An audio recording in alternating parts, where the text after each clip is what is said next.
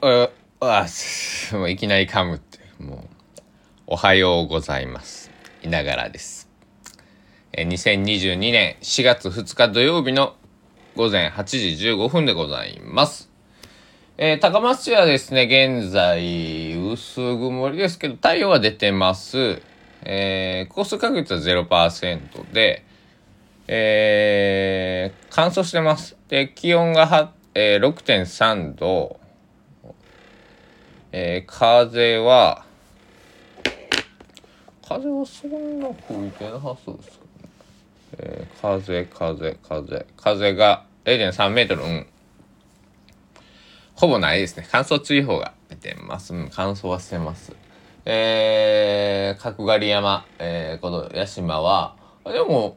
ほぼ、ちょっとかすんでますけど、全然、問題なしぐらいです。でも、花粉が少し、今日は少ないって書いてますね。でもあれですね、昨日僕、一昨日出かけてて思ったんですけど、紫外線めっちゃ強なりましたね。僕もね、こう年度変わって30歳の年度になったんですよ。誕生日1月なんでね、まだまだ9ヶ月ぐらいあるんですけど、30歳になるまではね、まだまだ20代楽しみたいと思ってるんですけど、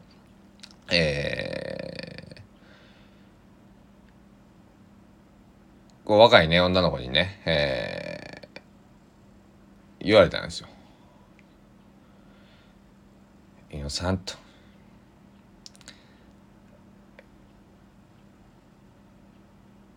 若い時からケアしとかんとおじいさんになった時にシワシワになるよって。そうか。で、この中になってからこう男性のね、こう化粧品とかっていうのも結構男のスキンケアっていうのも結構こう脚光浴びていて、で、僕父親がね、肌が弱くて結構アレルギーとかで皮膚科にね、昔から通っていて、で、僕もその皮膚科についていくなんかドライブがてらね、よく小学校の時とか車に乗って行ってたんですけど、だから皮膚はね、大切にしないとね、だって買いが利かんもんね。つくづく僕網膜剥離になった時に思ったんですけど、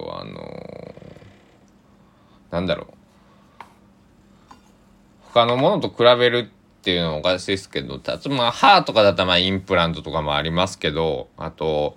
例えば内臓とか移植とかあるけど、目の眼球移植とかってあるか。一応だって眼球なんかあれやもんね、臓器提供のところに眼球ってマークあるもんね、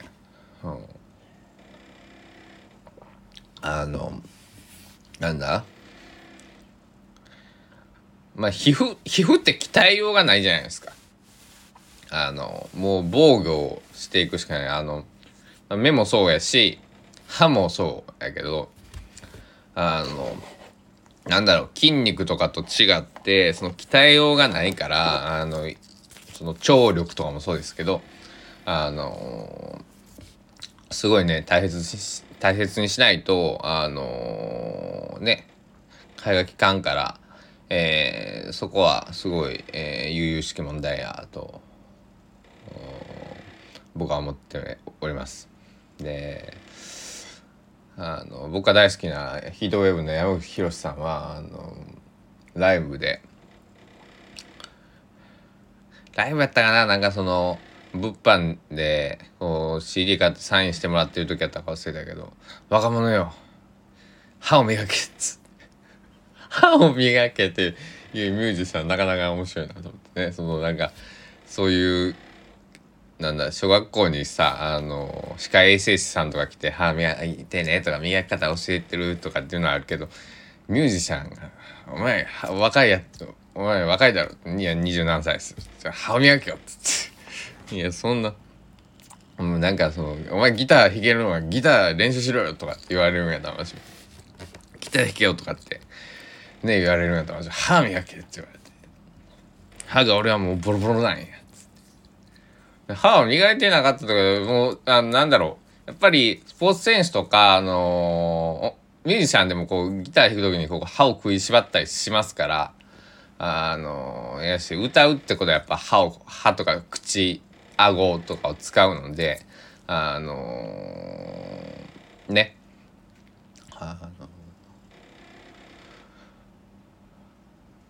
傷んでくるんでしょうけどね、山口さんが40何年、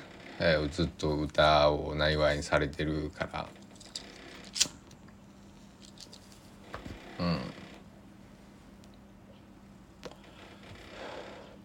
そうそう、歌えなくなったシンガーソングライターはどこへ行くんだろうっていうノートをね以前書いたんですけど、これはちょっと名前伏せておきますけど、僕の知っているシンガーソングライターの子が喉が不調だっつって、ちょっと1ヶ月ぐらいライブ休んだんです。で、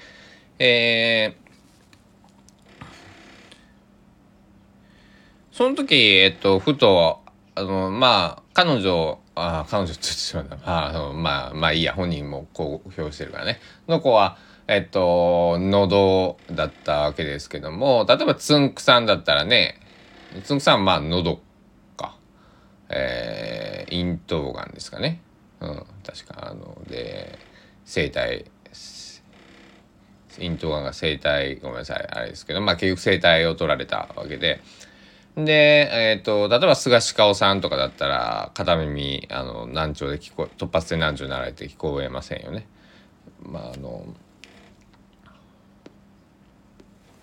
とか物理的にその亡くなる方がんとかなんかこう事故、小田哲郎さんがねイギリスで強姦に襲われて声帯傷ついたとかありますけど、物理的な方とそういう難聴みたいな、難聴とか声が出ないそのイップス的な精神的な面と両方あると思うんですけど、本当に何の生活しててもそうですけど、やっぱりそのイップスっていうのはもともとゴルフから発祥された言葉なんですけど、始まった言葉なんですけど、パターとか、パターって分かりますかね、こうグリーンに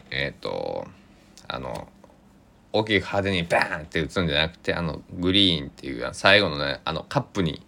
最後こう優しくシュッてこうパタッと打ってっていうのがパターっていう、パターショットっていうんですけど、あれがどうしてもこうね手を例えば握るけどこう打ってないとか、野球だったらボールをちゃんと投げれないとかねあるんですよ。そういうストレス性のその運動スポーツ障害みたいなやつがね、これのことはイップスって言うんですけど、そういうのが多分音楽とか例えば料理とか料理人さんやったら包丁は切れない、なんかこうあっねこうなんかおかしいとかね、些細なことで、人ってそういうなんかなっていくんやなってね、思いました。よし、じゃあ鼻水噛むラジオの本領発揮しようか。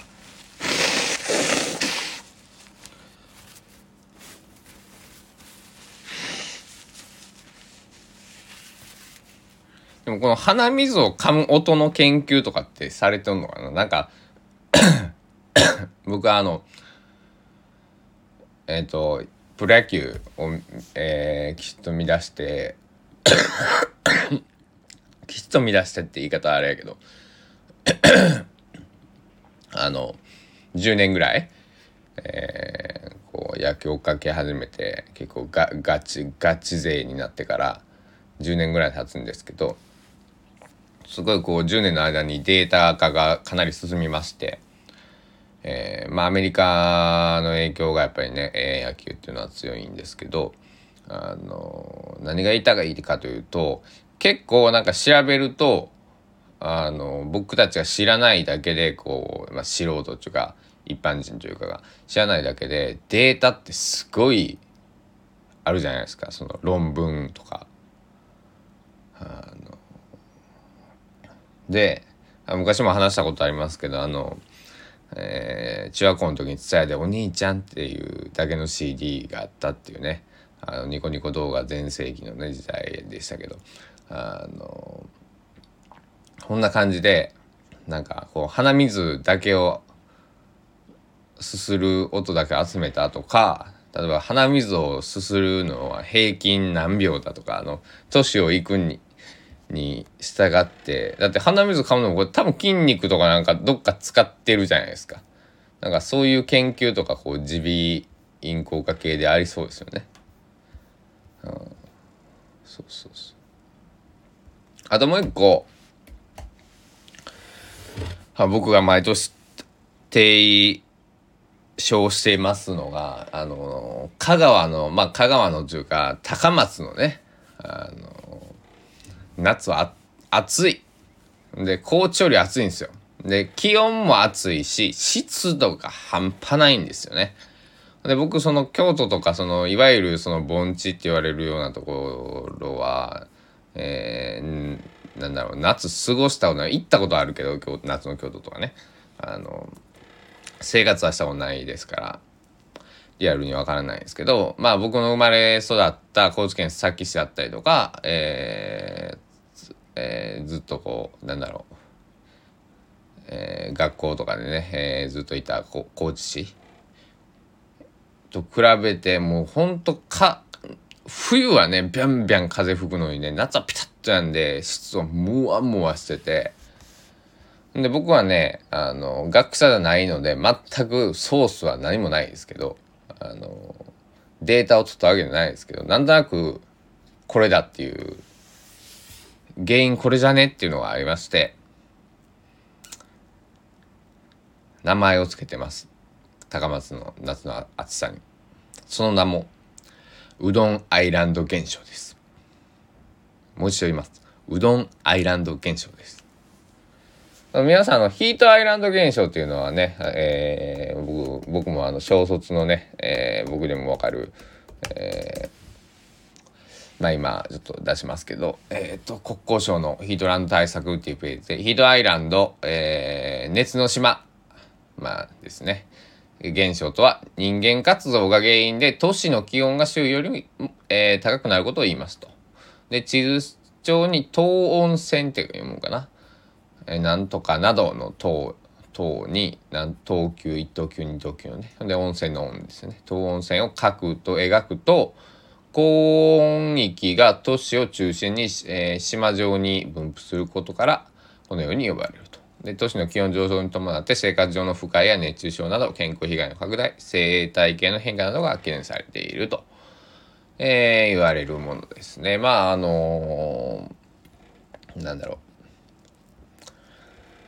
ういうものありますけど、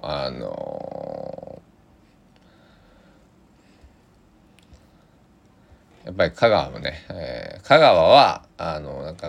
ヒートアイランド現象っていうのはこういうものですけど、香川のうどんアイランド現象っていうのはうどんを茹ですぎて、うどんを茹でるイコール熱いお湯がバーッとなってるわけですよ。その湿度が舞い上がって熱いよっていう。ただそれだけのシンプルな、問題提起というかあれなんですけど、まあ、ネタなんですけど、聞いたそうだと。だってうどんのね茹ですぎで煮汁っていうのが茹で汁っていうのか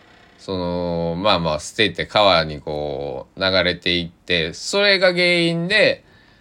川が汚染とまで言わないけどこれ汚れるっていうのは問題に香川県はねなっているんです。だからそれをどうにかしようとかっつってこういろいろね、改善しつつあるのかな、ちょっとごめんなさいそこまで僕も詳しくないんですけど、それぐらい香川県って、うどんがやっぱり生活の一部なので、うどんアイランド現象が起きていてもなんか不思議ではないのかなと。で僕は学者じゃないので別にそれを別に調べたりはね、するつもりはないんですけど、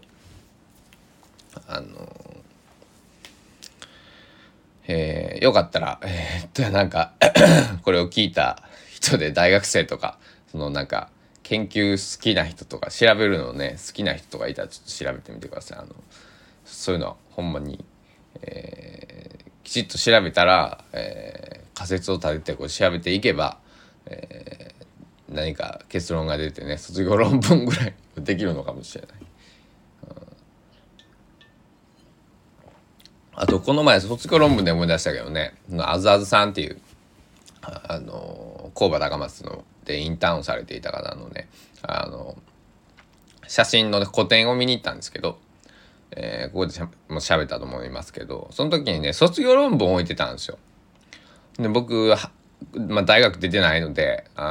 卒業論文っていうものを初めて読みまして、あれなかなか面白いですね。なんかでも失礼ながらみんな卒論で大変だって言ってるけどなんか僕もっとさなんか200ページぐらいあるもんやと思ってた。そんなないね。50枚ぐらいまあいや50枚原稿用紙原稿用紙はないけどまあ普通の、まあワードとかで作るんでしょうけどまあ部分によってはねエクセルやったりするんでしょうけど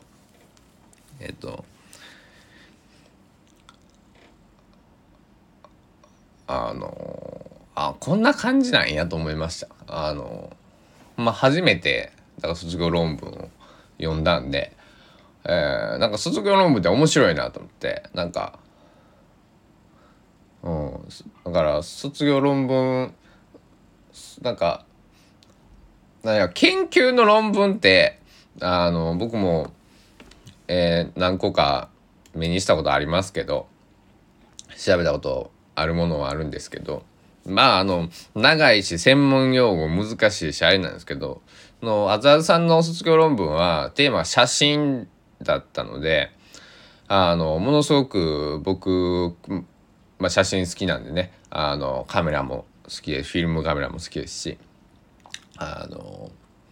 入ってきて自分の知っている言語で話してこう論文が載っているからスッと入ってきたんですけど。あれデータもらおうかな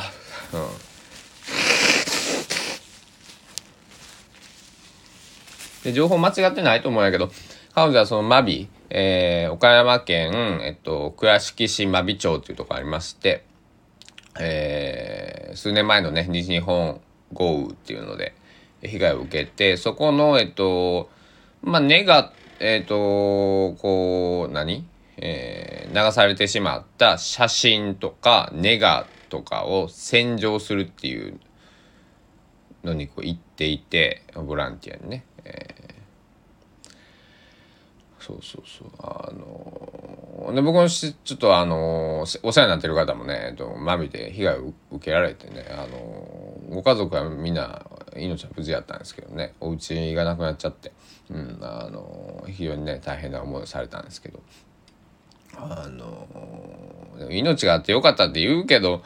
でもねお家なくなってねなんかその物とかも全部流されて何もない状態本当木の実木のまま、ご家族5名とワンちゃん1名、6人でね、なんとか助け出されたんですけどいやそれはね命が助かってくれて僕その後一緒にその方とお酒飲めてすごい嬉しかったんですけどやっぱり嫌だよね。だから僕の、生まれた高知県もねいつか津波が来ますし、高松市でもね、海の方とか埋め立てているとことか地盤低いとこはね3メートルとかね津波来るんでね普通にね浸水します、だから案外僕ちょっと思ったのが高松でも3メートルは津波来るんですよ。で、ただ内陸瀬戸内海なんで時間稼げるわけですよ。僕の地元なんて3分で5メートルだか5分で3メートルかどっちか忘れましたけどどっちにしろもうすぐドカンと来るわけですよ。だから地震や言うて3.11 の時って1分とか70秒とかって揺れが続いたっていう話じゃないですか。もう逃げる間ないよね。本当になんかさ、シャレじゃなくて本当にウサイン・ボルトでもさ、一生懸命走っても間に合わんぐらいのスピードで津波が来るんですから、実際ね来ると予想されていて、ひょっとしたらそれよりもっと早く来る可能性だってあるし、だからいろいろ僕の生まれた、生家っていうんですか、生家っていうんですか、生まれた家、3年間住んだ家があるんですけど、父の実家なんですけどね、もう家降りたら、150メートルぐらい行ったらもう船がついている、海というか港なんですけど、昔はそこ降りたら、道路があって駐車場があって船があるんですけど、こう海がバンって見えたんですけど、今はその津波とか高波の対策もありますけど、台風時のね防波堤がドンと立ってて、ちょっと無機質な感じにはなっているんですけど、命を守るためならね、少しでもこう、あともう若い人あんまりいませんから、おじいちゃんおばあちゃんばっかりやから、うちの父57ですけど、でも若い方ですからね、まだ現役でその仕事をしている世代っていうのが若者って呼ばれるような、ところなんで、そういうのはもうね、必要悪とは言わないよね、こういうのは。だから必要、もうだって僕やってね、だからそこの生まれた場所へ帰って、その堤防があるのを見てちょっとショックやったですけど、それはしょうがないもんね、命の方が大事ですからね、だから、って感じでね。で、何が言いたいかというと、高松とか香川県は、対策はしてると思うんですけど、多分ね、みんな津波が来ると思ってない方が多い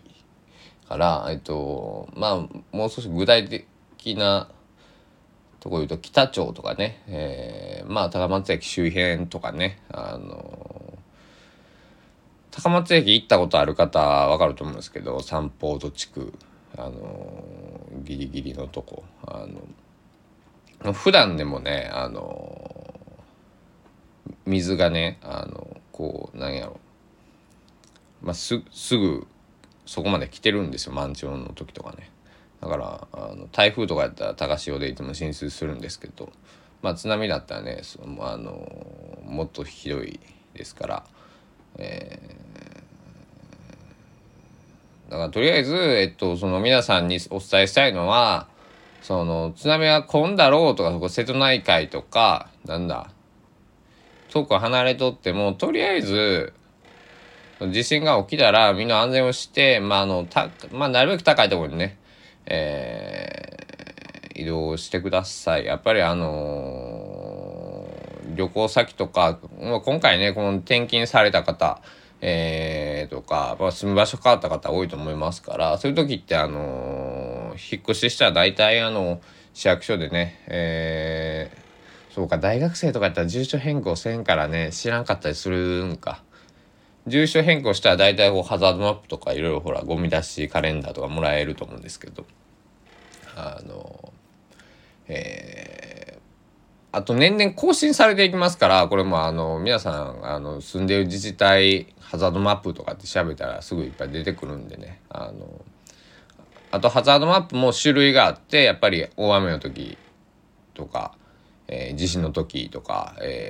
なんとかの時とかっていうのがありますから、きちんと見て、そのお家とか買う時はね、よく見るとかって言いますけど、普段のその勤務地は変わったよとかね、通勤路は変わったとか、例えばよく行く親とか、じゃあ兄弟引っ越しましたとかっていう時もね、見ていたら、なんかの時にね、役に立たないというか、そういう時は訪れないことが一番いいんですけど、そういうわけにね、わかんないんで、備えあれば憂いなしということでね、皆さん、調べておいて、で瀬戸内海やったらまあ3分5分じゃ来ませんよ、おそらくもっと時間があるはずやから、きちんと情報を知っていれば、命は助かるし、できる行動は広がる。でそういう時、高松でも震度7とか6強とかマックスだとやっぱ揺れるっていう風になってますから、大変な状況になると思うので、地震来てうわーで津波のこと忘れとったっていうことにね、なりかねませんから、高松でねこれを聞いてくださっている方が、まあ高松じゃなくてもその海が近いけどその、まあ、日本海の方とかね、もし聞いてたらどうなんだろう、日本海で津波が起きるか分からんけど、まあ、やっぱり地震が起きるってことはこう地盤が何かこう下がったりするから、ただの満潮でもこう水が入ってきたりとかすると思うので、する危険性があるので、やっぱり正しい情報を取れるようになるのは災害時にね、特に地震の時はそうですけど、時間かかりますから、なるべくこう安全なところにね、高いところへ逃げた方が僕はいいと思いますけど、こう弱い山とかもあるんで、逆に、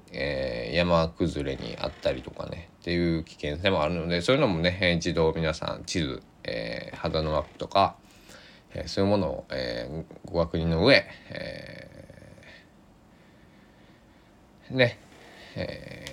命があったらまあ どうにかなりますし、そのねマビでね被害を受けられた方もその後、まあ